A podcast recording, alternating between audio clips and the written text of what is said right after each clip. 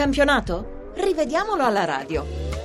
E allora noi partiamo con la collaborazione redazionale di Lorenzo Baletti che eh, ringraziamo, ricordando anche che i radioascoltatori possono trovare la Moviola sul sito di Radio Rai alla pagina Domenica Sport a partire dalle 19.30 di ogni domenica. Allora cominciamo proprio da Catania Juventus, vittoria della Juve per 1-0, ne abbiamo già parlato, con il gol di Vidal al 57esimo, l'arbitro era Gervasoni di Mantova, gli assistenti Maggiani e Manganelli, il quarto uomo Musolino, gli arbitri d'area Rizzoli e Giancola. L'anticipo di oggi occupa buona parte parte della Moviola per gli errori dell'assistente Maggiani che costringe l'arbitro Gervasoni ad annullare il gol regolarissimo del Catania e poi a convalidare la rete della Juventus viziata da fuorigioco. Vediamo subito questi due episodi. La squadra siciliana segna il 25 cross di Marchese, testa di Spolli, deviazione di Lodi, pallone sul palo e tocco vincente di Berghessio, con Berghessio in posizione regolare sia sul colpo di testa di Spolli che sulla deviazione di Lodi. In un primo momento l'arbitro convalida la rete, poi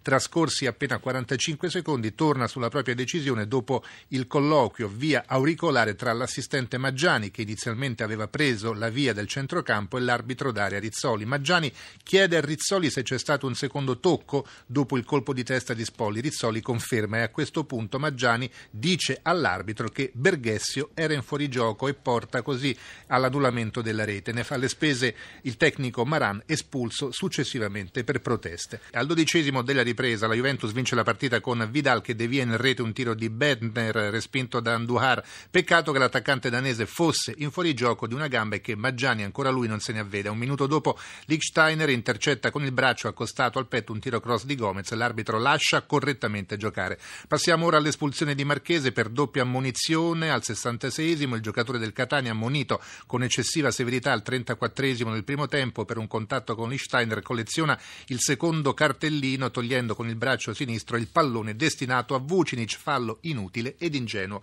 E ancora nel giro di 100 secondi l'arbitro lascia correre un fallo da rigore per parte, al diciassettesimo Lichsteiner impedisce a Gomez di saltare, al diciannovesimo le grottaglie trattiene vistosamente Chiellini. A metà del primo tempo Asamoah rischia l'espulsione mandando a quel paese l'arbitro dopo la giusta ammonizione per un fallo su Izco e nel finale Morimoto si lascia cadere in area bianconera senza subire fallo da Asamoah. Samoa. Adesso passiamo a Bologna-Inter, vittoria dell'Inter per 3-1, l'arbitro era De Marco di, di Chiavari, gli assistenti Di Fiore e Giordano, il quarto uomo Barbirati, gli arbitri d'area Romeo e Irrati, gli assistenti Di Fiore e Giordano non sbagliano a Bologna. Gilardino è tenuto in gioco da Juan, eh, Juan Jesus quando manca il gol da pochi passi, Ranocchia è in posizione regolare, lo tiene in gioco Antonson nell'azione che permette all'Inter di passare in vantaggio al ventisesimo sugli sviluppi di una punizione e in avvio di ripresa Gilardino finisce a terra nell'area nerazzurra ma era in fuorigioco. Buono poi il raddoppio dell'Inter, Palacio va via in posizione regolare prima di fornire la palla gol a Milito che si fa trovare dietro la linea del pallone. Adesso Fiorentina-Lazio, vittoria della Fiorentina per 2-0, arbitro Bergonzi di Genova, assistenti Bianchi e Iannello, quarto uomo Preti, arbitri di area Tagliavento e Banti. In apertura Bergonzi ammonisce Ledesma per un plateale fallo di mano, poi grazie a Hernanes per un fallo analogo, guarda caso.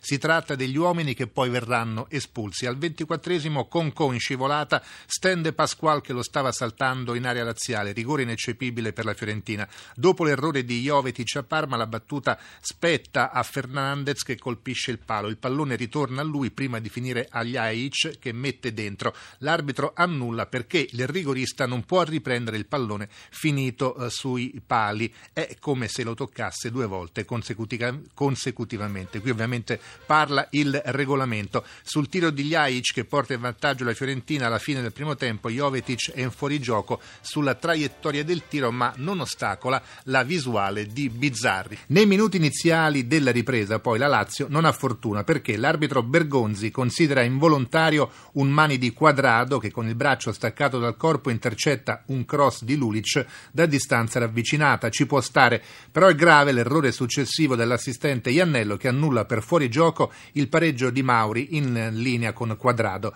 Poi Jovetic anticipa di giustizia eh, Biava che non trova il pallone e sgambetta l'avversario. Fallo da rigore. Bergonzi però non è di questo parere. In cinque minuti tra il 75 e l'81 la Lazio si ritrova in nove uomini per le espulsioni di Ledesma ed Hernanes. Il primo sgambetta Quadrado e colleziona la seconda munizione, il secondo invece rifila un calcione eh, eh, a un fallo di Quadrado e dunque per lui rosso diretto. Adesso cambiamo partita, Pescara-Atalanta 0-0, l'arbitro Valeri di Roma, gli assistenti Stallone e Costanzo, il quarto uomo Rubino, gli arbitri d'area Guida e Fabri. Al nono minuto un raccattapalle ferma il pallone prima che questo esca in fallo laterale e l'arbitro fa così riprendere il gioco con una palla a due lasciata al Pescara a cui competeva la rimessa. Al primo minuto della ripresa l'Atalanta si ritrova in dieci uomini per l'espulsione di Peluso che già ammonito per un fallo di mano colpisce da dietro Quintero, applicato così il regolamento alla lettera.